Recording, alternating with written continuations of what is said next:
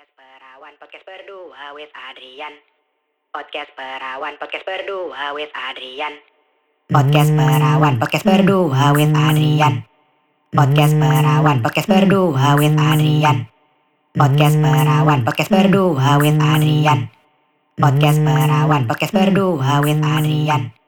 Podcast Perawan, podcast berdua with Adrian. Podcast Perawan, podcast berdua. Halo with para perjaka, pendengar bijak Adrian. Kembali lagi di acara podcast Perawan. Podcast berdua with Adrian. Udah kayak rekaman ya, profesional. Podcaster profesional, em. Hmm. Nah ini kan kita udah mulai nih season baru ya, udah beberapa episode lah keluar. Tapi kok co-host andalan nih belum muncul-muncul gitu. Kan ya orang jadi curigation ya, masih temenan apa enggak nih? Akhirnya sekarang muncul juga. Nah, coba siapa? Halo, gue Linda. Halo Linda. Kalau yang penasaran ada suara eh eh gitu itu bukan Linda ya. Itu eh, eh. ada anaknya di samping. Buntut gue. ada buntutnya. Iya nih lagi lagi nggak enak badan. Hmm, si anaknya gigi. ya. Jadinya si Linda ini tuh udah pernah udah pernah tampil beberapa kali ya Iya. di acara podcast gua. Yang pertama itu di eh, eksistensi regional kalau nggak salah episode 3 Heeh, Habis itu ada lagi deh kayaknya ya. Ini soal kewong. Yang soal kewong. Iya benar. Apa ya namanya? Aku lupa judulnya. Ingat gak lo? Nggak eh, apa sih yang kawin sama bule gitu-gitu ya nggak sih? Kawin kampung. Eh, kawin kawin. Episode 45. Pokoknya kalau mau dengar kisahnya Linda, kawinan di kampungnya dia sama bule, dangdutan ya, tamunya Iya, 3000. Mm, silakan episode 45 ya tadi aku bilang. Ya, episode 45. Oke, nah ini pas nih sebenarnya Eh, tadi tuh gue udah bilang anaknya Linda nggak apa-apa di di sampingnya dia aja eh, karena temanya hari ini memang berhubungan soal anak. Aduh. Jadi awalnya backgroundnya episode pertama sama Linda pertama backgroundnya dulu Eh. tumbuhnya bagaimana episode kedua kawinnya Ya, bagaimana gimana? sekarang episode tiga reproduksinya bagaimana gitu ya aduh ternyata runtut It's stage Eh, eh, ya. kronologis Stage ya of, of my life ya. Eh, eh, bener kayaknya bentar lagi udah bisa nih bikin channel YouTube sendiri backgroundnya udah ada semuanya Iya,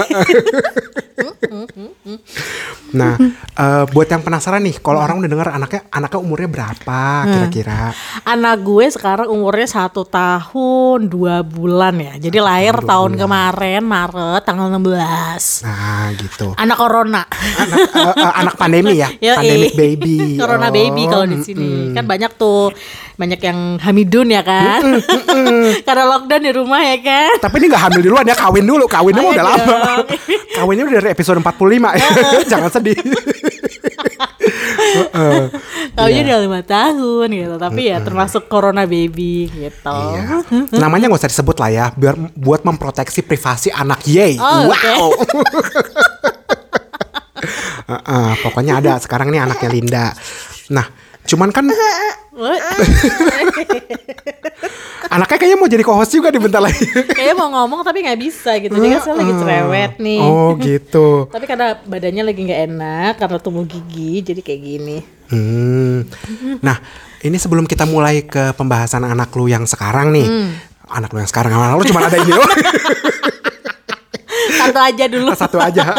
Nggak maksud gue eh, sebelum mulai ke topik yang ini, Yes. perjalanannya dulu gimana tuh? Jadi kan sejak lu kawin, emang dari awal lu udah pengen punya anak apa bagaimana? No. Hmm. Enggak, jadi gue kan nikah kan eh, umur gue kalau waktu kalau nggak salah waktu itu kayak 29 tahunan gitu baru Hmm. gitu.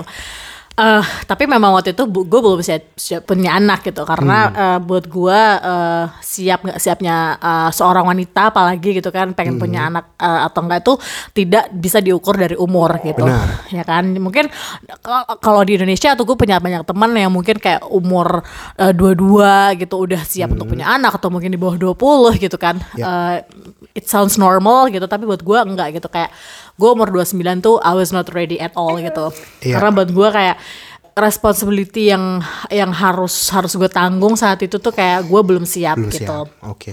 Eh, ya jadi prepare atau atau bukan prepare kayak ready pengen punya anak tuh mungkin setelah masuk ke per, eh, kehidupan pernikahan ketiga tahun ketiga Udah tiga tahun kawin baru Iya, dua tahun lebih gitu baru kayak oke deh gitu. Karena waktu itu gue kayak mikirnya, eh, iya, karena gue mikirnya eh, eh, gue pengen happy dulu gitu kan. Iya, menikmati. Heeh, menikmati hidup gitu kan. Terus kayak yang penting gue settle. Gue Ya. settle tuh udah nomor satu, udah uh, financially gue settle secara job juga gue settle karena gue nggak mau kayak tergantung sama laki gue gitu loh. Jadi gue pengen gue sama laki gue tuh eh, kasarnya tuh kita berdua bareng untuk bahtera rumah tangga. gitu. Wow, keluarga Samawa ya. Ember. Sakinah mawaddah warohmah. Alhamdulillah amin gitu kan.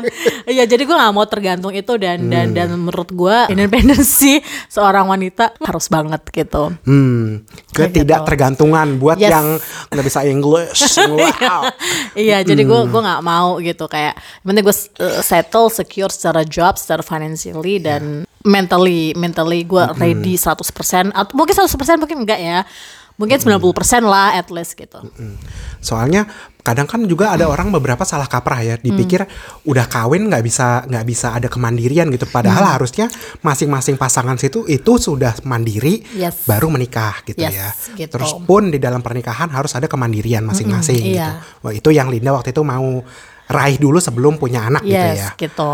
Ya Oke. pokoknya pokoknya gue hanya gue kan yang bisa menilai gue ready apa enggak kan. Bener. Karena menurut gue gue lebih lebih prefer eh, sama orang yang mungkin eh, dari awal dibilang gue nggak siap punya anak karena gue tahu mungkin kalau gue punya anak gue nggak bisa take the role 100% gitu loh karena anak itu tidak memiliki tidak tidak mempunyai option untuk dilahirkan atau tidak gitu. Benar. ngerti gak sih jadi gue nggak mau kalau misalnya anak gue lahir gue nggak bisa sepenuhnya ngasih diri gue gitu loh.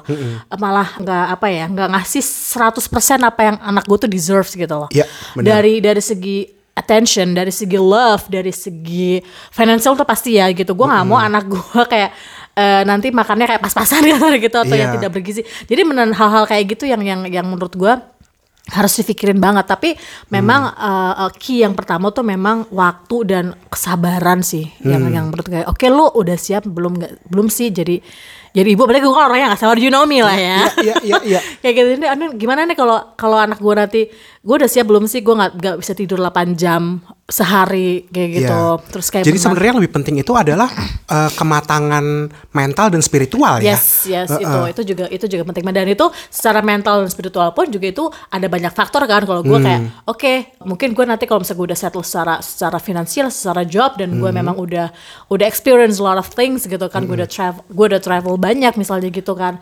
Intinya gue udah udah udah cukup lah huru haranya sendiri gitu kan sama laki gue misalnya gitu kan kita berdua udah enjoying our lives oke siap gitu. Kalau laki gue memang dari awal nikah memang dia pengen langsung punya anak. Tapi gue gue bilang sama dia, kalau buat gue ki anak itu eh, happy apa enggak dari awal itu sebenarnya role ibu gitu. Karena ibu yang ngandung bondingnya kan udah lo harus harus sudah bangun selama anak-anak lo di perut kan gitu. iya. Kalau misalnya ibu eh, lo sebagai wanita eh, atau sebagai ibu lo nggak lo nggak belum bisa 100% apa ya bu- bukan ikhlas ya tapi kayak belum bisa 100% ready gitu Hmm. takutnya nanti malah lo punya pressure ke diri lo sendiri gitu loh Iya. dan akhirnya lo bisa Aduh, transfer iya, gitu transfer. Eh, eh, kayak stres lo atau gimana gitu ke ke bayi lo jadi malah nanti Malah bayi lo eh, eh, belum belum mulai udah trauma, Yes, dimulai dengan gitu. trauma hidupnya Ha-ha. ya. Yang penting ba- bayi lo lahir lo nya harus sudah happy dulu berarti kalau pokoknya eh, happy mami happy baby itu Iya. itu motif gua gitu. Nah waktu itu pernah nih ada temen-temen gue yang kasih Hmm. saran eh, gimana caranya untuk tahu bahwa siap apa enggak jadi ibu. Bis- Bisa jadi tapi beda ya Iya, sama iya. Linda. Cuman ini mau mau bandingin aja. Iya. Kata dia gini, kalau misalnya sekarang bayangin kalau tiba-tiba bayinya ternyata eh, let's say eh, dalam spektrum autisme, lu siap nggak? Gitu. Atau kalau misalnya ber- apa anaknya ternyata LGBT, lu siap nggak? Atau ternyata anaknya ternyata punya kecacatan, siap nggak? Kalau lu jawab enggak, di salah satu pertanyaan ini berarti lu belum siap jadi ibu secara sep- atau jadi orang tua sepenuhnya. Karena lu nggak pernah tahu anak lu jadi kayak apa. Iya kan? Itu itu dari pandangan Dari teman teman lo. gua. Uh, uh, menurut Lina ada nggak apa persiapan kayak mem- mempertanyakan pertanyaan-pertanyaan spesifik ke diri sendiri untuk Hmm. gue udah siap belum nih punya anak Kalau gue eh, lebih ke pertanyaan ke diri gue sendiri dulu sih. Iya. Kayak oke lu siap gak sih Lin kalau lo misalnya punya anak tapi lu juga harus kerja misalnya gitu Hmm. atau yang kedua eh, lu siap gak sih kan gue orangnya tiduran banget ya gue Iya. gue kalau kalau less than 8 hours itu gue bisa kayak kayak singa lah itu Hmm, kan. Itu bisa gak sih lu lu kalau udah punya anak lu udah loh bubar gitu. Terus siap gak sih lo kalau misalnya eh, nanti gedein anak lo ngajarin dia jadi manusia yang baik jadi orang yang baik segala macemnya gitu kan. Tapi nanti ternyata dia nggak jadi orang baik gitu. Ya. ngerti gak sih? Lu siap nggak untuk untuk love your child unconditionally whatever happens gitu. Benar. jadi hal kayak gitu sih yang kayak yang kayak oke tantangan-tantangan itu ke gua sebagai sebagai ibu gua udah siap apa belum kayak gitu. Menurut gua siap nggak siapnya mungkin ya eh, gua gua nggak bisa bohong kalau misalnya nanti mungkin suatu hari amit-amitnya ada apa-apa sama anak gua pastilah itu akan nge- ngecewain gua segala macam gitu kan. Tapi gue pikir kayak oke itu udah jadi risk buat Resiko. gua resiko buat gua sebagai ibu jadi ya udah gua gua gua siap intinya gitu. Kayak gitu. Karena banyak orang tua juga yang lupa bahwa ngelahirin anak itu mereka juga punya karakter sendiri loh. Lo melahirkan seorang individu yang lu cuman punya kontrol over gimana cara lo menangani dia, Hmm. tapi lo nggak bisa completely influence apa option-option dia. Walaupun Iya. ya sebagai orang tua kita berusaha Iya, ya iya, iya. untuk selalu bikin anak apa punya Hmm. jalan pikiran yang baik, punya hati yang baik segala macam. Tapi at the end of the day Hmm. itu anak tuh individual sendiri yang punya keputusan sendiri, yang punya naluri sendiri Hmm. gitu kan. Nah, ini buat background aja. Jadi kita rekaman ini sebenarnya episode sebelum ini tuh belum keluar. iya Iya, jadi ini anaknya rajin ya si podcast perawan, em, miminnya rajin. Jadi episode belum kelar udah direkam dulu gitu. Nah, episode episode sebelum ini tuh episodenya co-host Pamela dan Clara. Ngomongin tentang pernikahan dan itu juga berhubungan tentang anak di situ. Cuman nggak terlalu banyak dibahas tentang prosesnya sendiri ya karena kita bertiga itu belum ada yang menikah, belum ada yang punya anak gitu. Makanya gue pikir kayaknya sekarang enak nih ngajak Linda buat perbandingan abis itu abis kawin ngapain sih Iya. step selanjutnya gitu.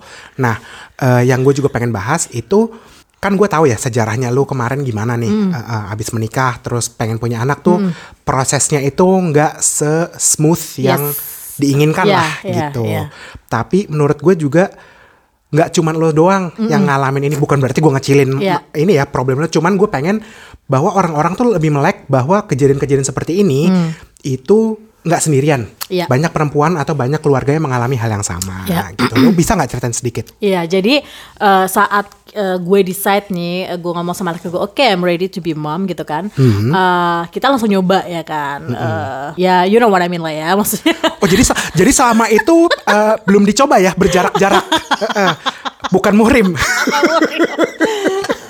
Pokoknya kayak gue udah eh, efforts yang udah gue gua eh, kalau gue kan kalau gue memang pengen sesuatu kan gue beneran 100% on it ya gitu. Iya. Ini gue bisa akuin, Kayak- Linda orangnya iya bener. kayak ah, pokoknya gue eh, 100% tidak baik lah gitu bahasa Jermannya gitu. Jadi beneran kayak gue, Pak, ini jujur aja nih kalau kalau kalau mungkin wanita banyak wanita yang ngalamin juga kayak nggak nggak teratur secara menstruasinya gitu kan.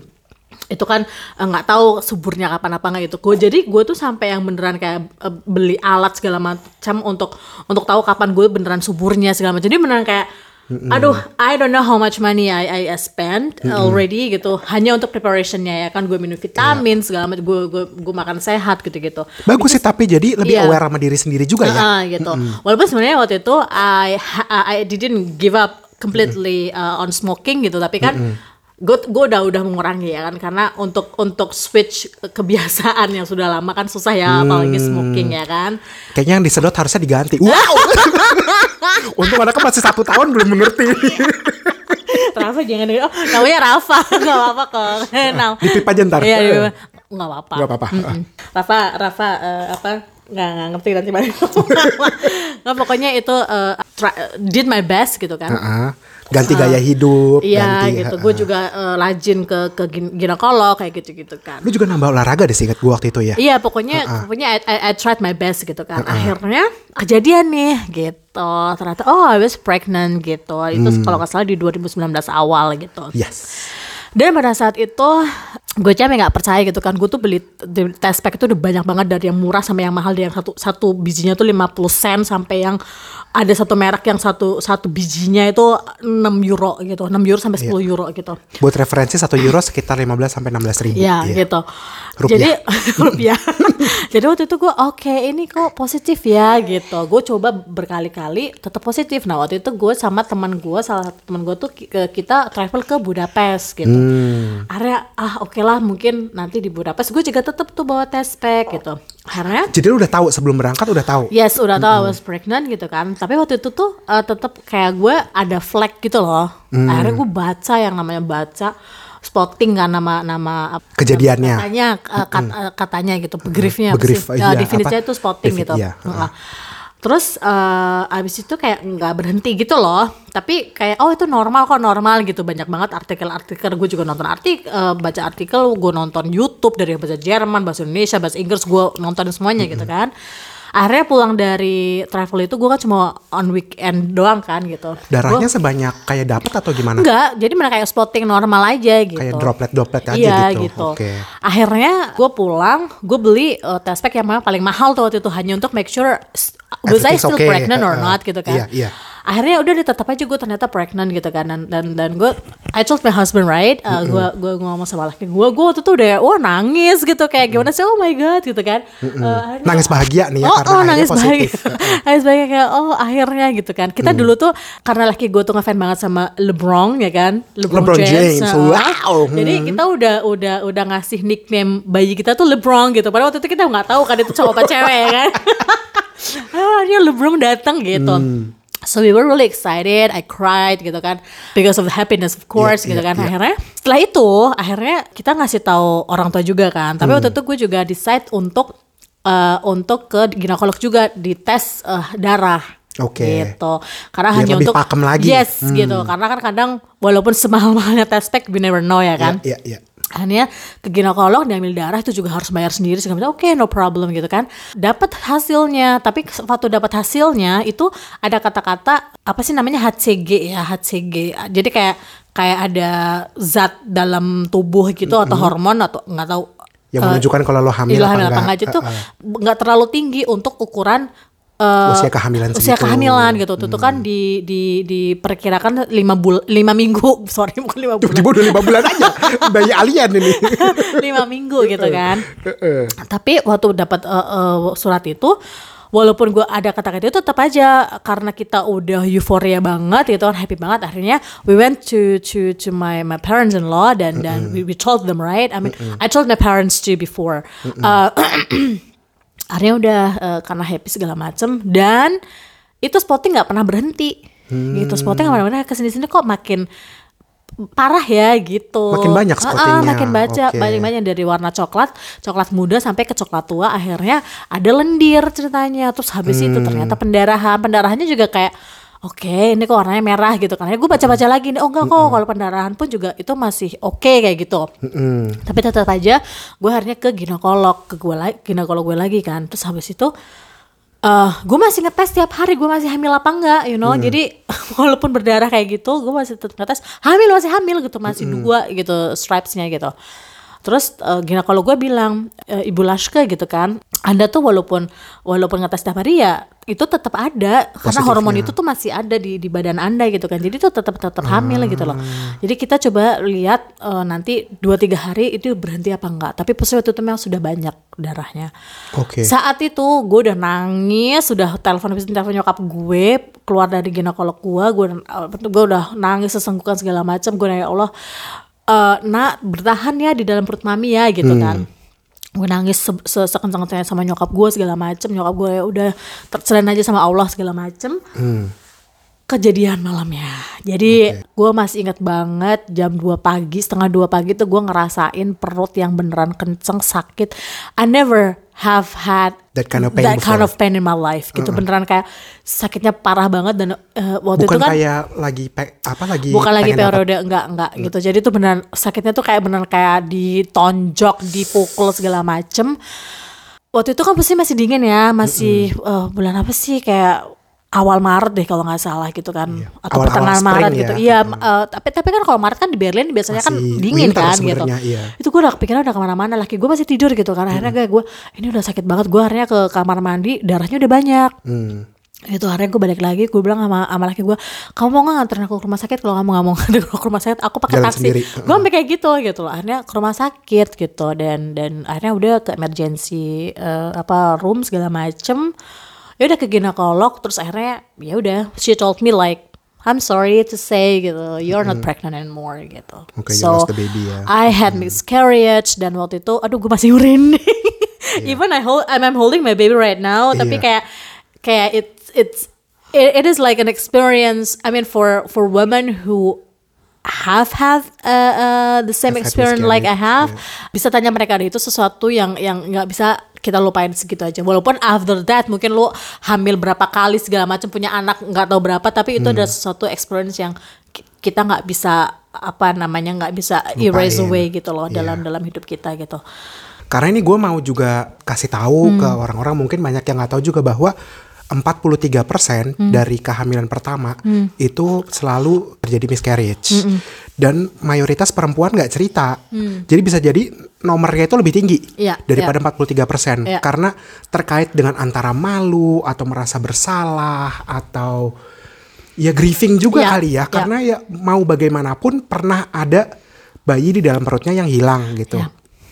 Gitu. Nah tadi sorry, ah, tadi cuman ah, mau kasih tahu doang. Iya tapi tapi itu benar maksudnya kayak itu gue kan udah udah ngobrol lah gitu sama ada beberapa teman gue cewek yang mungkin di Indonesia atau gimana, itu sesuatu ka- su- suatu even di Jerman gitu ya suatu keguguran itu dilihat sesuatu itu salah cewek gitu loh atau bukan bukan salah cewek tapi kebanyakan atau uh, uh, the the the worst part is wanitanya sendiri yang merasakan apa yang merasa dirinya tuh salah gitu Iya, loh. Tahu gitu gue nggak loncat-loncat atau gitu atau gue. iya atau what, what did I do wrong gitu loh. Iya, kayak beneran apa ya kayak kayak forward banget ke diri diri dia sendiri gitu loh. Apa sih uh, ya menyerang ke diri ah, sendiri. ah, ah, kayak gitu, jadi menyalahkan.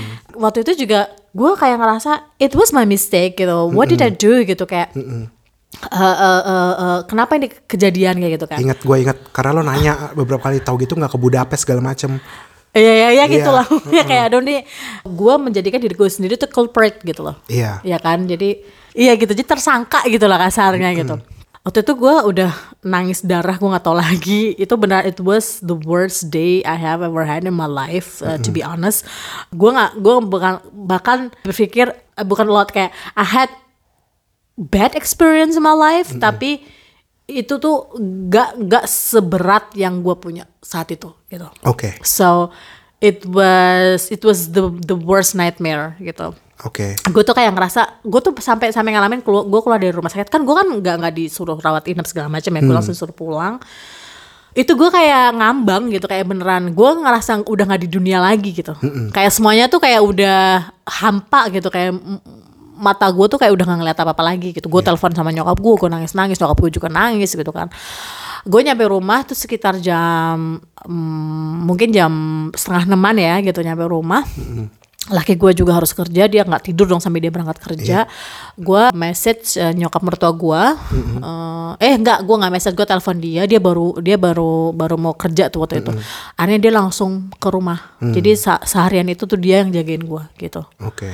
to make sure bahwa I was okay gitu. Iya, iya, Eh, ngasih apa eh, nemenin gue makan segala macam gitu kan. Eh, tapi beneran waktu itu kayak nangis. Gue ngasih tahu bos gue juga, gue nggak kerja. Gue waktu itu eh, izin sakit satu minggu lah ya gitu. Padahal bos gue udah bilang lo kalau butuh lebih dari itu it's Bilang okay, aja, Ha-ha, gitu. Tapi gue memang waktu itu larinya ke kerjaan. Karena Gitu. juga di satu sisi memang ada kehilangan secara psikologis dan mental ya, apa grieving gitu. ya. Di sisi lain juga bodily function juga terpengaruh dong. Yes. Iya, jadi itu juga kita harus pikirkan gitu. Karena eh, ini gue dengar-dengar dari beberapa teman-teman cewek yang pernah miscarriage juga ya, pernah keguguran juga bahwa ada beberapa dari mereka yang merasa kayak untuk ceritain itu susah. Terus awalnya gue pikir apa karena malu atau Iya. karena merasa bersalah apa gimana? Kata mereka iya itu juga ada, tapi juga ada beberapa orang yang berusaha sebenarnya mereka maksudnya baik, menenangkan kayak kayak pengen apa cuman bilang kayak ya udahlah ya udah coba lagi gitu Iya. biar biar guanya nggak sedih mereka Iya. bilang gitu tapi gue nangkapnya di situ kayak ya emang segampang itu Iya, gitu. iya, iya. Kayak I- ya, I know. jadi kemarin baby gue yang hilang nih nggak ada artinya. Jadi menurut lo oh ya udah coba lagi kayak main game di restart aja gitu. Terus apa bayi gue nggak ada namanya kayak kisahnya dia tuh nggak ada gitu. Iya. dan atau atau kadang situ yang yang yang banyak yang bilang kayak itu kan juga bu- belum belum bayi gitu loh. Belum Ya. manusia gitu kasarnya. Karena kan kan baru satu bulan baru dua bulan kayak gitu kan. kadang kan bilangnya juga gitu juga gitu. Hmm, Iya. Nah ini em, karena gue kan cowok gue nggak bisa relate ya. Apa gue bisa bayangin aja gitu kalau merasa kehilangan. Cuman kan gue secara badan juga gue nggak nggak nggak bisa relate gitu. Lu bisa terangin nggak kira-kira apa grievingnya tuh kayak gimana sih rasanya? Em, jujur eh, waktu itu kayak gue tuh kayak ngerasa it was not fair gitu kayak apa sih yang ap- apa sih yang gue lakuin sampai sampai gue harus gila sampai ini kejadian kayak gini gitu this gitu. Ya, ya, gitu. di saat gue tuh udah siap loh jadi ibu gitu. Eh, kita kita udah udah udah siap secara semuanya lah gitu. Kita juga udah punya tempat yang yang yang apa yang layak untuk anak-anak kita nanti. Tapi di saat kita lagi udah apa udah beneran siap semuanya kok malah diambil gitu kasarnya gitu. Jadi kayak waktu itu kayak antara disappointment dan dan apa sih kayak nyalahin diri sendiri sih yang yang pasti gitu. Nyalahin diri sendiri sebagai wanita ke ke, ke gue sendiri gitu loh. What did I do wrong gitu lagi gitu Iya, kayak iya, iya. apa sih yang bisa gue lakuin untuk bisa avoid itu? Apa sih yang harusnya gue lakuin untuk apakah gue harus menan stop smoking dari awal? Apakah gue harus I don't know uh, pokoknya banyak banget lah gitu. Iya. Itu lebih ke situ terus eh, itu benar kayak sesuatu yang nggak bisa nggak bisa eh, gue describe dengan kata-kata karena memang kayak berat banget gitu kayak Iya. gimana Gue sih nggak akan pernah bisa relate lah intinya. iya ya. gitu kayak antara gimana ya gue tuh kayak udah nggak nggak ngerasa di dunia lagi ngerti gak sih kayak waktu Iya. itu tuh kayak hari gue tuh kayak gue nonton TV aja tuh kayak udah nggak ada gambarnya gitu. Hmm. Waktu itu adek gue, adek gue waktu itu ceritanya dia sekarang tinggalnya di Berlin, tapi waktu Hmm. itu dia tinggalnya di Frankfurt. Itu dia sampai besoknya tuh dia langsung datang ke rumah ke rumah gue Buat untuk referensi kira-kira berapa? 6 jam gitu naik kereta? Eh ya 6 jam waktu itu ya kan itu sekitar berapa sih 400-500 km ya dari Iya. dari Berlin gitu dia tuh langsung datang dia langsung ambil libur dia bilang ke bosnya gue harus nemenin eh, anak apa harus nemenin kakak gue dia ke sini gue memang support support sistem gue tuh semuanya bagus ya. Iya. suami gue tidak menyalahkan gue itu ya itu itu yang yang yang pengen yang pengen gue tekankan juga bahwa kehilangan jabang bayi untuk untuk setiap wanita itu udah berat. Jadi jangan sampai dibikin berat lagi dengan pressure atau mungkin dengan tunjuk tangan bahwa it was your mistake gitu. Itu adalah kesalahan elu kayak gitu. Siapa juga yang mau gitu ya? Iya Heeh, gitu. nggak Jadi kadang kadang kan uh, uh, cewek atau wanita yang ngalamin itu ngerasa nggak mau cerita karena mungkin uh, salah sa- salah satu alasan mungkin itu juga tema yang mungkin masih tabu segala uh, Mhm. bisa dibilang atau mungkin takut kan dia nanti disalahin gitu. Iya. Kayak gitu.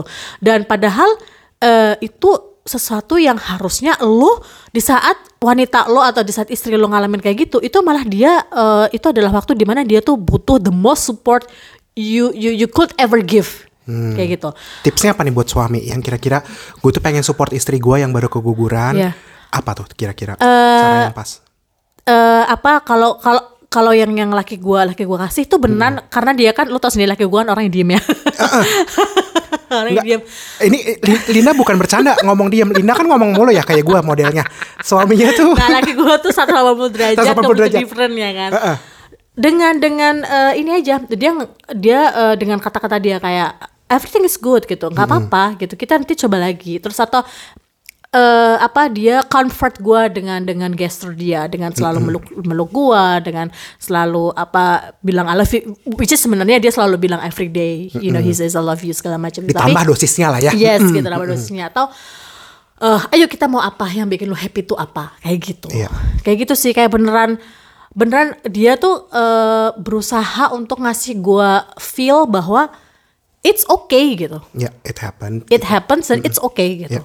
di walaupun dalam da- dalam hati yang paling dalam mungkin dia juga ikut sedih gitu tapi dia nggak mau Otomatis. nunjukin kesedihan dia di depan gua gitu Iya, karena buat apa? Karena lu juga sedih, lu lebih Iya. sedih lagi. Badan Iya. lu malah kena. Kalau Iya. si suami kan cuman, ya bukan cuman sih, maksudnya ya kehilangan juga. Iya. Cuman secara badan dia nggak terpengaruh sama sekali Iya, kan. dan yang pasti tidak ada kalimat atau kata dari dia yang kayak itu kayaknya lo ke mana harus kayak gini kayak gitu nggak Iya. ada satu detik pun dia kayak gitu jadi benar kayak positif aja 100% positif istri gue lagi sedih istri gue sudah kehilangan eh, itu bukan salah dia itu adalah apa yang universe atau nature yang sudah decide untuk itu Mhm. udah gitu jadi dia stays positif dan dan dia supportive banget gitu dan itu Hmm. yang yang beneran itu nggak cuma sama suami ya itu juga mertua gue juga ya Iya. Hmm. kan mereka kayak Linda it's okay gitu Eh, kalau nggak nggak jadi nggak apa-apa bisa dicoba lagi nanti kapan-kapan kayak gitu Iya. nyokap bokap gue juga kayak gitu kayak gitu Jadi, jadi, kayak lingkungan tuh pengaruh ya sangat ke kesehatan sangat. mental ya intinya. hampir semua teman-teman gue mau yang Indonesia mau yang Jerman kolega gue segala macam oh ya dan satu lagi mungkin yang bisa yang salah satu terapi yang waktu itu gue ikutin terapi diri sendiri itu adalah I talk about it openly Iya. gue gue wa- waktu itu kan gue seminggu gue gak, gue kerja kerja abis itu gue kantor kan terus kan ditanya Linda kamu ke mana aja? gitu kan. Kamu liburan ya atau apa? no gitu. Gue bilang gitu I had I had miscarriage gitu. Oh sorry ya gitu. Gue pasti nggak nggak akan bilang ke semua kolega gue dong. Pasti benar maksud gue Yang kolega yang memang dekat eh, homies lah ya kasa apa bisa dibilang gitu kan. Emang teman main gitu bekerja tapi teman main juga. Dan I talk about about it openly. Dan ternyata gue punya kolega yang juga punya anak juga kan. Oh ternyata gue pernah gue pernah kayak gitu. Oh teman gue pernah punya kayak gitu. Kayak jadi akhirnya kayak cerita gitu Gue gak sendirian ya jadi yes gitu. gitu. Tapi ya balik lagi ya, walaupun itu juga salah satu yang kayak bikin gua agak ringan kasarnya gitu kan support support system gue tuh beneran kuat banget dari suami, eh, mertua, eh, keluarga inti gitu kan, sahabat-sahabat, teman kolega segala macem. Tetap aja it it it was a, a disaster gitu, it Iya, was a iya. nightmare gitu. Jadi Iya, iya. kalau misalnya gue pulang kerja, gue tuh gue tuh kerja 8 jam, gue beneran bisa kayak gue I was drowned in my work ya kan. Tapi soon gue gua gua gua keluar dari kantor, gue naik gue naik kereta misalnya gitu kan. Gue ngeliat lagi. ibu dengan stroller babynya, Ke trigger ya. gue tuh bisa nangis saat Iya. itu juga. Jadi kayak gitu kayak suatu kalau gue lagi tiba-tiba bengong sendiri atau gue lagi jalan itu gue bisa nangis. Gitu. Karena karena orang cara memproses grief kan beda-beda ya. Yes. Hmm. Cara memproses kehilangan itu beda-beda. Jadi nggak bisa orang misalnya bilang "Eh, jujur agak lebay sih Lin, Hmm. kan belum ada itu anak. Lu nggak bisa ngomong kayak gitu karena Nggak. orang beda-beda. ya gitu. Eh, Jadi juga kalau misalnya ada para perjakan yang dengerin yang bisa relate gitu dan ternyata denger oh kejadian juga nih misalnya sama orang yang gua kenal, tolong less judgy lah ya. Iya. Kalau emang dia butuh satu minggu doang, oke, good for her. Kalau ternyata dia butuh satu bulan ya oke, Iya. good for her. Kasih waktu aja. Iya. Gitu. Waktu itu lu butuh berapa lama kira-kira Lin untuk memproses? Waktu itu gue untuk proses yang beneran sampai kayak gue nggak nangis-nangis lagi gitu ya. Itu eh yang beneran kayak literally kayak udah udahlah berusaha ikhlas gitu. Tiga bulan. Tiga bulan. Ya. Oke. Eh, bulan pertama pastinya itu beneran eh, berat banget gitu kan. Habis itu itu kan kejadian kan Maret. Itu gue sampai eh, travel ke New York. Itu beneran karena gue nggak bisa di, di, di, di Berlin lagi gitu. Gue harus gue harus ngeliat terus ah, ah, gitu. terus. Akhirnya akhirnya gue bilang kan memang dia tahu gitu New York itu kan beneran was number one on my on my bucket list ya kan? Gitu. Tapi eh, memang nggak pernah kesampaian aja ke sana Iya. gitu. Akhirnya kayak kita eh, spontaneously kita decided untuk travel ke New York dan itu dalam bookingnya tuh dalam waktu kayak satu bulan. Jadi semuanya beneran completely expensive banget gitu kan karena kita nggak dari jauh-jauh hari gitu Mendadak kan. aja. Ha-ha, mendadak gitu. Cuman ya udah yang penting ayo eh, kita deh. travel. Ha-ah, gitu. Apa yang bikin kamu senang sekarang? Oke gue tahu ini New York tuh nomor satu yang pengen gue lu kunjungin sebenarnya gitu kita ke sana. Karena ke New York nih travel hahaha ya kan? Itu beneran kayak even New York itu kayak kota yang yang gue pengen pengen datengin nomor satu. Tapi setelah ke sana tuh kayak Gamang juga. Heeh gitu ngerti gak sih? Kayak aduh gue gak sabar lagi pengen balik ke Berlin gitu. Oh. sampai laki gue tuh kayak gue nggak pernah ngalamin lu liburan lu tuh malah pengen cepet-cepet pulang gitu. Mm-mm. Padahal ini nomor satu di bucket iya listnya. gitu. Jadi kayak oke itu apakah itu karena gue tuh kayak ngelihat New York tuh kayak yang jelek-jeleknya aja. Kok kotornya kotor banget sih? Kok kayak gini kayak gitu-gitu loh. Oke memang pada saat kita jalan di Fifth Avenue misalnya oh oke New York banget ya. Oh kayak Sex in the City banget ya gitu. Kayak Friends banget kayak Friends uh, feelingnya tuh ada gitu kan. Tapi itu sudah gitu. Kayak but it, but it, it wasn't it wasn't like holiday atau travel yang beneran kayak bikin gue oke gue bakal pengen ke sana lagi. Atau gue seneng banget gue happy banget. Enggak jujur gitu. Ngerti. Karena kondisi mentalnya juga belum Yes. belum siap Iya, bisa gitu. dibilang gitu. Tapi habis itu gue memang ngobrol sama banyak orang dan Oh, gue gue gue ex- apresiasi lah ya mereka kayak ah Linda yo yang penting lu sabar gini-gini. Apresiasi tapi memang jujur kalau orang sudah dukanya tuh udah dalam banget gitu itu tuh nggak bisa di di di itu mungkin bisa di elus-elus doang dengan kata-kata tapi nggak bisa disembuhin Ya. gitu. Ya. kayak gitu. Jadi kalau memang gue completely yang beneran kayak gue nggak bikin stres kan waktu itu kan kita memang nyoba lagi gitu kan Eh, mungkin kayak empat bulan setelah itu kan kita kayak nyoba intens lagi jadi eh, pada saat gue tau gue nggak hamil lagi gue hamil lagi itu malah bikin gue pressure-nya gede lagi dong heeh. ya kan Ada juga yang gue dengar malah jadi trauma karena udah pernah kayak gitu. Gue nggak mau sesedih itu lagi. Jadi mendingan Ya. kita nggak usah punya anak lagi, Ah, nggak usah oke. nyoba lagi, Ya. gitu. Kalau itu waktu itu gue eh, lebih ke ketakutan eh, ini kalau nggak kejadian kalau nggak jadi-jadi gimana gitu aja sih. Iya. Jadi kayak nyoba-nyoba-nyoba akhirnya kayak setahun setengah gitu habis. Karena oh ya karena eh, banyak yang bilang gini, "Oh, kalau lo udah hamil, lo pasti akan hamil lagi dan biasanya hamilnya cepet."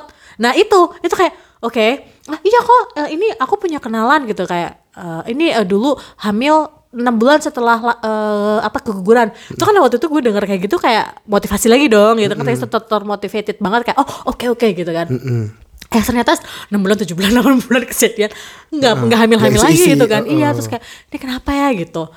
Eh udah. Menyalahkan diri lagi jadi jatuhnya ya. iya kayak dan dan bikin stres gitu. Akhirnya gue nggak tahu itu oh itu lockdown ya kan. Corona Oh, iya, iya right? pandemi. ada corona. Oh waktu itu gue juga sempat habis dari dari New York itu gue masih eh, liburan akhir tahun bulan November tuh gue ke Brazil Ini 2019 ya berarti 2019 sebelum pandemi. ya gue ke Brazil segala macam. Akhirnya udah nih habis itu gue pulang ke, ke ke Jerman lagi. Itu lumayan tuh liburannya karena gue udah udah lumayan Segeran lah Eh, ya. ah, segeran lah. Jadi gue benar I enjoyed I enjoyed the, the holiday so uh, my time my time in Brazil so much gitu. Nah, waktu eh, 2020 corona bulan Februari ya kan, Februari Maret, ya gitu kan, aja udah di rumah, nambah lagi dong, nggak ketemu teman kantor yang biasanya hahihi, kita juga nggak ketemu juga sama teman-teman nongkrong-nongkrong Iya. nggak bisa, makin depresi lagi ya kan. Ya gue rekaman aja berhenti nggak bisa Ya, ketemu. itu jadi kayak oh my god oke gitu kan iya. terus kayak mikir kayak apakah itu juga bener kali ya mungkin kalau gue sekarang eh, punya anak mungkin lebih ribet gue akhirnya berpikir kayak positif aja gitu Iya, hikmahnya apa nih? Iya gitu. Akhirnya saat itu juga ada option lain di di company gue di mana gue eh, punya ke- punya eh, possibility untuk eh, pindah ke tim lain. Hmm. gitu. Akhirnya karena gue pikir ya udahlah gue udah udah nyoba setahun setengah Nothing tulus nggak nggak nggak hamil hamil udahlah berarti gue memang kayaknya nggak akan bisa hamil. Atau gimana gue udah gue udah bener kayak udahlah aja. ah, pasrah sepasrah pasrahnya. Ada ya udah gue eh, gue gue pindah ke tim yang lain. Lagi enjoy enjoynya hah? Beberapa bulan kemudian kayak eh, tiga bulan setelahnya gitu kalau nggak salah sama pada sebenarnya Hamidun. Hamidun, wow. ini anaknya udah nih ada di ada jadi di ya.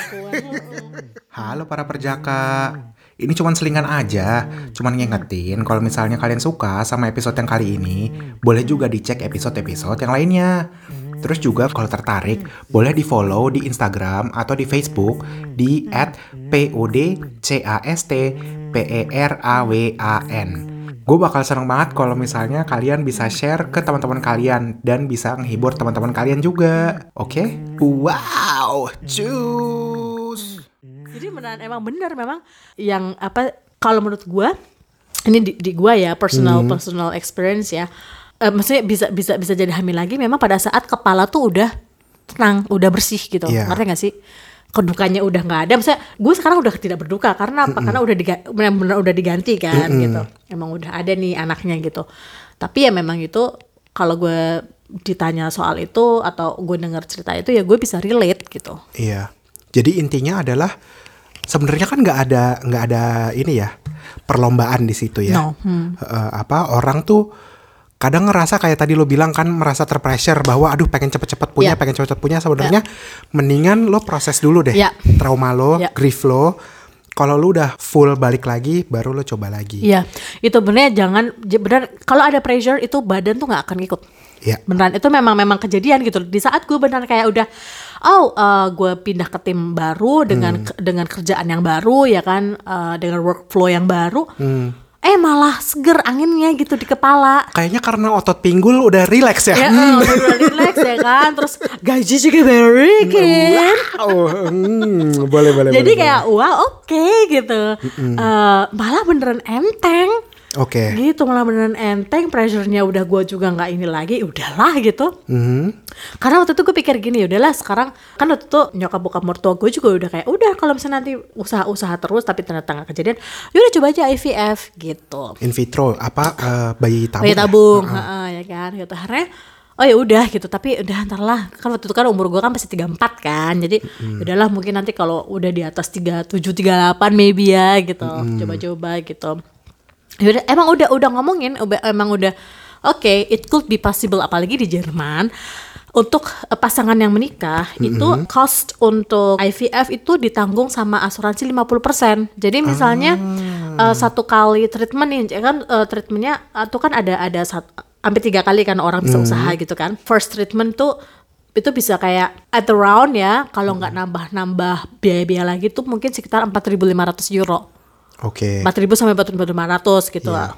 Kalau lo nambah ini ini, ini bisa saja ya let's say 5000 lah ya gitu.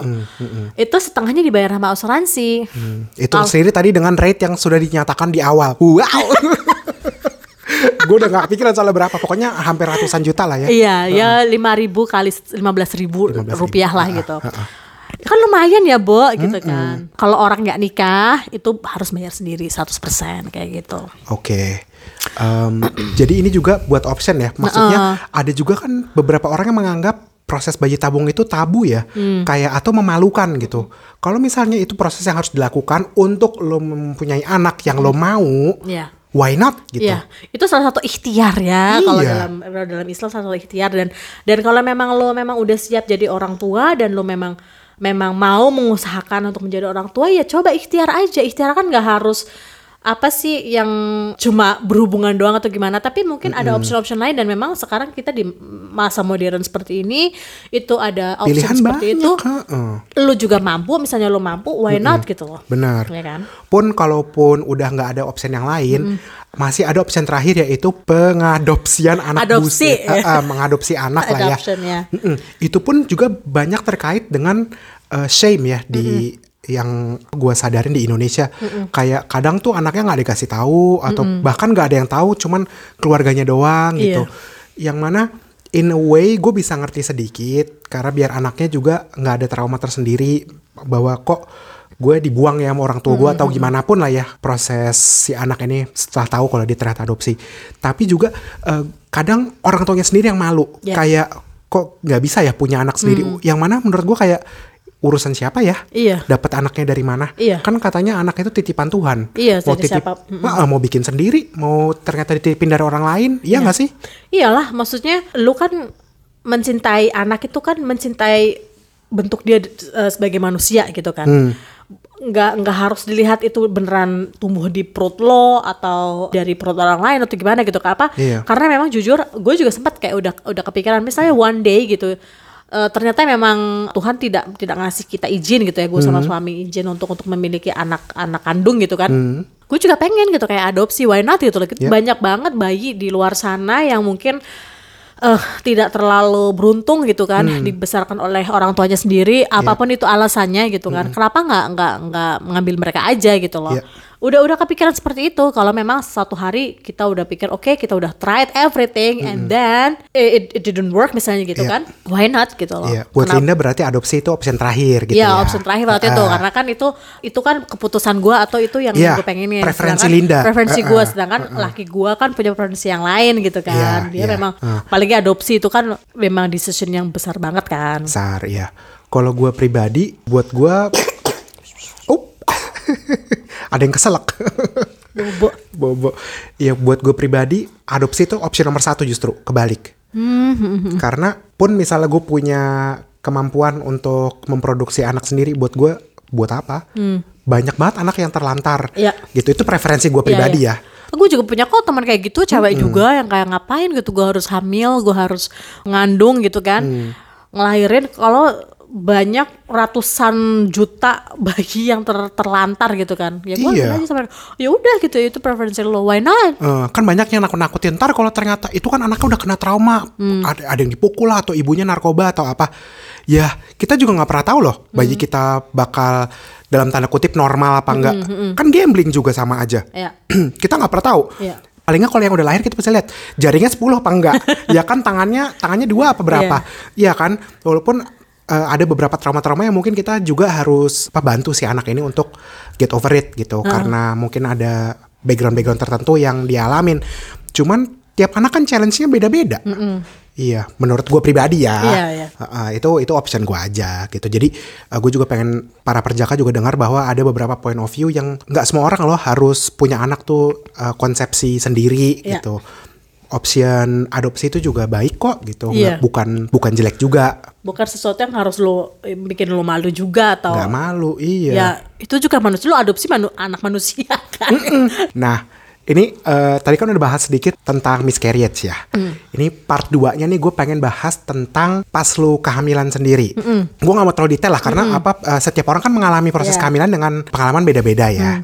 Cuman yang gue pengen juga para perjaka denger nih eh, setelah melahirkan kan ada beberapa ibu-ibu yang mengalami postpartum, Heeh. yang Blue- mengalami baby apa, blue. baby blues. Heeh. Nah, lu waktu itu gimana kondisinya Lin? Kalau jujur baby blues itu eh, apa yang parah tuh gue alhamdulillah enggak. Lu kan pernah tanya sama gue kan sebelum waktu gue hamil gede tuh, lu udah prepare nggak soal beli- eh, kalau lu nanti punya baby blues terus eh, baby blues terus jawaban gue apa? Gue nabung dari sekarang jadi kalau gue bete gue bisa langsung shopping. Gua Retail terapi ya, ternyata.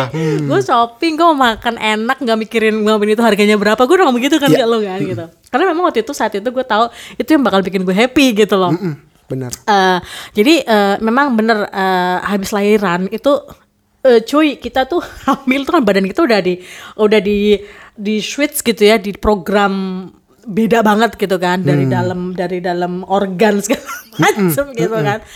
Gak cuma itu hormon apalagi gitu loh. Ya, Jadi ya, beneran ya. hormone change itu beneran itu it was not a game gitu loh. And Mm-hmm. it was not an easy way. uh, especially for woman gitu loh.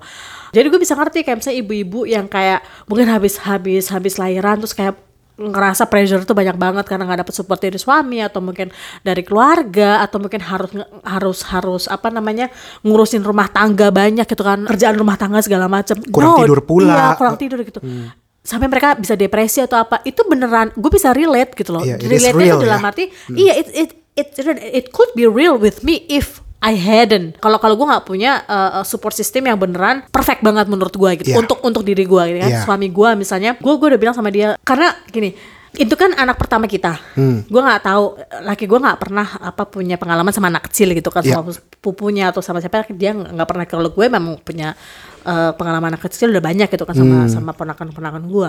Tapi itu juga kayak aduh laki gue nanti gimana ya ngerti gak sih kalau nanti gue Hmm. akhirnya kerja sendiri gimana ya gitu, gitu. Ada ketakutan sendiri kayak gitu. Otomatis. ya. Ah, ah. Dan ternyata enggak. Jadi dia kayak benar dia udah suportif banget. Jadi kita bangun bangun malam dia nangis juga kita bangun bareng. Gue udah bilang, gue kan recovery setelah lahiran itu kan kayak sekitar 6 minggu ya gitu. Jadi gue beneran bisa jalan jauh itu kan setelah 6 minggu gitu.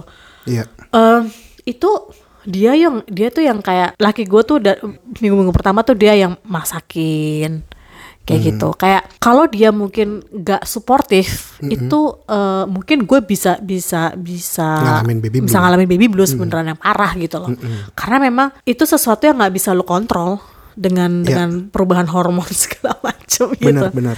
Gitu. Karena dia juga kan orang tua ya. Apa Iya. si suami ini kan juga orang tua walaupun istri yang yang mengandung gitu. Cuman pas udah brojol tugasnya kan bareng-bareng dua-duanya Iya. sama-sama Oh, orang iya tua. dong.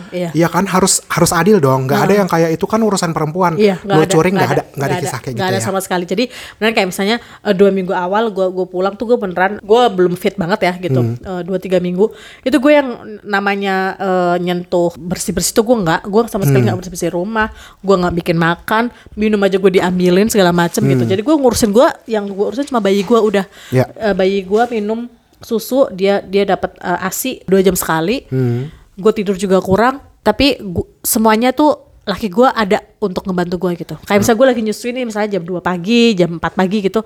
Laki gue ikut bangun untuk ngasih gue minum gitu. Karena waktu itu kan kalau di sini kan kita ada hebama ya, ada midwife Bidan. ya, eh, kayak bidan gitu yang datang eh, se- secara reguler setelah lahiran gitu kan. Itu Oh, buat eh, ngecek buat ngecek. baby blues apa enggak apa Enggak, gimana? enggak memang eh, bayinya juga dicek, gue juga Ah, dicek gitu Karena kan. masih nifas segala macam. Iya, ah, gitu. ngerti ngerti ngerti. Dia udah bilang, udah ngasih tau nih ya, istri lo tuh nanti kalau ASI, kalau kalau ngasih susu anak lo itu nanti dia bakal lebih haus gitu.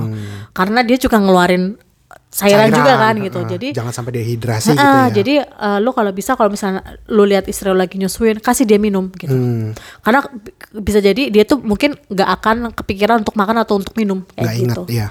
Dan dia tuh suportif banget gitu. Oke, jadi kadang gue juga suka kasihan sama perempuan ya. Soalnya kayak tadi lu bilang miscarriage dia yang salah, perempuan yang salah, ya kan? Ha-ha. Terus begitu udah brojol, baby blues dia juga yang salah, ya kan? Terus apa pekerjaan misalnya anak nih, anak nggak kehandle dia juga yang salah. Nah sedangkan si suami mayoritas keadaan ya. Iya. Zaman sekarang kan jarang juga yang kerja suaminya doang, ya kan? Biasanya suami istri duduknya kerja, jadi nggak ada buat gua nggak ada lagi alasan ya gua kerja, lu kerjanya ngurusin anak, lah kalau kalau misalnya kayak gitu role-nya, kalau misalnya lu siap bahwa eh, suami itu yang pencari nafkah, istri lo yang ngurusin anak, kalau gitu lo harus bisa nafkahin sepenuhnya, Iya, ya nggak sih? iya. Role-nya harus kayak gitu. Kalau lu belum bisa nafkahin sepenuhnya tanpa istri lo harus mikir anak gue besok makan apa, gue besok makan apa, mendingan lo nggak usah nuntut-nuntut yang macam-macam. Dan deh. ditambah kalau menurut gue nih, kalau misalnya ada, misalnya gue punya suami kayak gitu ya, Hmm. kayak, oke gue yang gue gue yang the only breadwinner gitu kan, gue gue yang eh, pekerja utama di di rumah gitu, kayak Hmm. yang, yang ngasilin duit, gue juga nggak mau kayak cuma keperluan bayi gue doang atau keperluan rumah tangga, keperluan gue juga, Iya. ngerti gak sih kayak gue, misalnya gue beli baju, gue beli make up, gue beli gue beli apa pun yang gue mau, gue juga Iya itu juga harus di harus di apa provide gitu, Hmm. sama yang jujur ya sampai sekarang pun gue masih ngerasain kalau gue di di Indonesia Hmm. itu gue pasti bakal punya ART gue Iya. nggak mungkin nggak bisa punya ART karena gila ngurus anak sama ngurus rumah itu it's a lot of work Iya. even sekarang di sini gue punya mesin cuci gue punya mesin mesin cuci buat baju mesin cuci buat piring itu aja udah capek bikin capek gitu gue Hmm. Iya. bisa ngebayangin gue nggak bisa kalau di Indo misalnya gue nggak punya gue nggak punya hal-hal kayak gitu alat-alat gitu gimana ceritanya gitu loh kan itu kayak lu kerja full time, lu bersihin Iya. rumah segala macam dan ngurusin Yes. anak. Jadi Iya. kalau misalnya sebagai suami, lu belum bisa ngasih gaji penuh satu bulan, ya nggak sih kasarnya bisa dibilang gitu. Iya. Mendingan lo nggak usah nuntut macam-macam deh ya. Heeh. mendingan punya anak aja gak usah punya Heeh. Atau gantian kalau misalnya lu ngerasa lu kerja capek ya udah lu aja jagain rumah, lu bersihin, ya kan bersih-bersih ngurusin anak, istri lo yang kerja. Boleh juga loh. Heeh. Zaman sekarang kan boleh-boleh aja apa stay at home daddy ya. Gitu. Kalau misalnya buat lo gampang. Soalnya banyak nih cowok-cowok yang kok zaman sekarang pikiran masih kayak gitu gitu. Gue tuh sebagai laki-laki gue juga kayak lu mempermalukan nama lelaki di mata gue kayak ini gimana sih? Pokoknya harus apa-apa istri gitu ya yang yang layanin, yang lakuin gitu ya, masak Iya. segala macam. Aduh. Emangnya kita zaman Siti Nurbaya? It's a big no uh, Iya. no go for me Aduh, gitu. toxic masculinity. Dengarkan episode saya yang tentang toxic masculinity ya. Nih ya nyokap gue aja kalau misalnya ngelihat hidup gue, gue sama laki gue di rumah, misalnya dia kan udah udah beberapa kali ke sini gitu kan, Hmm. tiga kali. Itu ngeliat gue kayak weekend gitu ya, gelongsoran gitu kan, Hmm. nggak nyiapin kopi, nggak nyiapin sarapan buat laki gue. Sudah, nah ngapain gue nyiapin? Dia bisa bikin kopi sama sarapan sendiri gitu kan. Heeh, lelaki dewasa bisa Iya, lah. malah kadang eh, dia yang bikin bikinin gue sarapan kalau weekend gitu kan. Iya. Atau bikin omelet atau apa gitu loh. Ya bener lah, misalnya anak dibikin bikin bareng ya semuanya bareng-bareng. dong. iya, Heeh, paro-paro tugasnya. Ember. Walaupun gue juga di sini mau menyatakan bahwa Linda ini punya beberapa privilege yang kayak tadi sudah dibilang ya, Iya. bahwa ternyata support sistemnya itu bagus dan komplit, Iya, ya kan itu juga privilege. Terus juga kita tinggal di negara yang lumayan dilindungi lah ya Heeh, untuk hak-hak seperti itu dan Yes. kita nggak perlu khawatir eh, anak gue ntar makan apa karena ada tunjangan-tunjangan dari Iya, negara. heeh. Plus yang waktu itu juga ini yang gue mau bahas Hmm. juga adalah uh, Elternside. Apa sih bahasa Pa- Inggrisnya? ya? Parental leave. parental leave Hmm. gitu di Jerman ini ada hak untuk parental leave buat ibu dan buka- juga buat bapak Iya. Gitu. Dan satu tahun parental leave itu masih dapat gaji 60% dari gaji dari gaji bersih. nah gitu jadinya kalau misalnya mau menikmati dulu nih gue pengen nggak inget dulu deh tentang karir gue mau. Iya. menikmati satu tahun pertama usia anak gua itu boleh dan juga bukan cuma ibu tapi bapaknya juga itu caranya gimana waktu itu kalian gimana kan nggak harus barengan kan Jadi di sini gini, parental leave. Parental leave itu sebenarnya lu untuk untuk anak pertama misalnya gitu ya atau anak anak anak satu itu lu bisa maksimal tiga tahun lu bisa parental leave. Hmm. Ya. Tapi lu dapat duitnya itu cuma satu tahun awal gitu. Hmm. Gue nggak tahu ya kalau ke tahun kedua itu mungkin bisa dapat tapi kayak mungkin instead of 60% mungkin kayak 40% kayak mungkin lebih Turun, lebih, turun, turun eh, terus. Kayaknya ya Ah. kalau gue nggak salah. Tapi waktu itu gue tuh sama laki gue gini karena kita nikah jadi kita tuh parental leave tuh bisa 14 bulan gitu. Hmm. jadi dia waktu itu satu bulan tuh diambil waktu habis lahiran karena kan gue bilang gue butuh support lo uh, full full support setelah lahiran dan jadi itu dua-duanya ya? Iya, jadi most uh, most couples di sini tuh memang kayak gitu kayak suami ngambil parental leave tuh setelah lahiran karena memang di situ bener-bener support yang dibutuhin sama istri yang habis Hmm. lahiran tuh pada saat baru brojol. Ya, gerak aja susah ya Heeh, gerak aja susah dan itu kadang kalau gue nih eh, kalau gue dulu gini even mertua gue mertua gue kan lumayan deket ya kan cuma 6 kilo di sini itu tuh kadang ada momen di mana gue tuh cuma pengen sama laki sama anak gue doang gue Iya. gak ada orang lain gitu karena mau bagaimanapun sama sama mertua juga harus kan sopan-sopan nggak mungkin Iya. lo ngengkang terus mak ambilin ini dong gitu kan nggak bisa ya Nah kalau di sini bisa nih, Oh, bisa. bisa nih gitu. Cuma waktu itu kayak posisinya gue, aja. entah itu Uh-uh. mungkin kayak hormon lagi ya balik ke hormon tuh Uh-uh. kayak gue gak maunya cuma sama lo sama anak kita doang kayak gitu. gitu. keluarga inti lah ya Mm, Jadi kayak ini kan lu cuma sebulan nih, jadi gue pengen kita beneran kalau di sini namanya Canon Lernen Chat ya kayak introduction time gitu loh. Itu beneran gue mau full gitu sama laki gue. Udah, abis itu gue parental leave memang gue 11 bulan. Tapi 11 jadi ini lumayan complicated ya. Parental leave sama Elton Elton Gale itu apa tuh parental money. iya apa parental support money gitu parental lah ya support money ya gitu. Parental leave sama parental support money itu two different things ya. Oke. Jadi waktu libur orang tua dan uang selama libur orang tua tuh dua hal yang berbeda. Intinya pada saat gue ngambil parental leave tuh 11 bulan, tapi gue dapat duitnya tuh cuma 9 bulan. Karena dua Hmm. bulan awal itu gue masih dapat maternity leave supporting supporting money. oh jadi maternity leave sama parental leave beda Iya, maternity oh. leave itu Mutterschutz ya bahasa Jermannya itu enam minggu sebelum uh, HPL sampai 8 minggu setelah HPL. Jadi itu dapat duitnya tuh full. Jadi Oh, uh, gaji tetap gaji tetapnya jadi fullnya tuh gini berapa persen dari asuransi Hmm. sama sisanya company. ah At the end, paro-paro ya at the end selama 6 selama 8 itu berarti tiga bulan ya. Selama tiga bulan itu lu masih dapat full money. Oke. Gitu full salary gitu kan. Dan lu nggak kerja kan mater- maternity leave. Hmm. Paternity leave baru lu nanti dapatnya tuh dari negara. Tapi ini nggak ada gap jadi pokoknya begitu tiga bulan ini selesai terus langsung masuk ke parental leave Yes, para, para- parental leave itu bisa parental leave itu bisa bisa diambil kapan aja ya gitu. Hmm. Maksudnya nggak harus pada saat jebrol lu habis jebrol lu mau balik lagi ke kerjaan juga nggak apa-apa lu bisa gitu. Nah, waktu itu tuh gue gitu. Jadi gue eh, ngambil 11 bulan, laki gue ngambil tiga bulan, satu bulan pada saat lahiran sama dua bulan pada saat gue udah mulai kerja. Iya. Jadi gue mulai kerja kan Maret Banyak nih. masa penyesuaian soalnya Heeh, ya heeh. Jadi gue Maret kerja, jadi dia ngambil libur tuh dari bulan Maret sampai April gitu. Hmm. Eh, apa parental par- parental leave lagi gitu. Oke. Nah, tadi kan lu udah sebut nih ada ada Mutterschutz, apa mother Ma- maternity leave. maternity leave, ada parental leave, ya kan, Elternside. Terus juga ada parental support money dari negara. Terus kan juga ada child support money dari Iya, negara. atau kindergarten. Kindergarten gitu. Apalagi sih support-support yang didapat? Eh, kalau di Berlin ya, beruntungnya kalau di Berlin itu kita juga dapat support eh, childcare sup- support. Oh. Childcare support itu di sini kita cuma bayar uang makan. Jadi per bulan untuk kalau kita ke childcare atau ke TK, itu kita cuma bayar uang makan sebulannya 23 euro. Oh, wow. Iya. Kalau eh, di kota lain atau di provinsi lain gitu, itu bisa full gitu bisa bayar. Kayak misalnya Brandenburg baru itu kan maksudnya masih dekat sama Berlin ya. Itu mereka tuh sebulan 300 euro Buat bayar kindergarten buat gitu bayar ya. TK gitu. Atau di mana di Dortmund misalnya gitu, itu se- se- sebulan 180 euro. Di kita di Berlin itu masih gratis. Jadi cuma bayar uang mi- uang uang makan 23 euro. Itu kalau TK-nya TK negara ya. Kalau Iya. TK-nya privat kayak sekarang nih eh, Rafa eh, masih TK privat karena kemarin kita dapat tempatnya juga di privat. Itu kita bayar ekstra sebulan 40 euro. Oke. On top gitu. Tapi ya itu Oke-oke masih aja lah. masih sangat murah gitu loh. Jadi kalau misalnya dihitung-hitung tuh ada yang mungkin bisa sampai 400, 500 kayak gitu. Jadi itu support, big support banget gitu.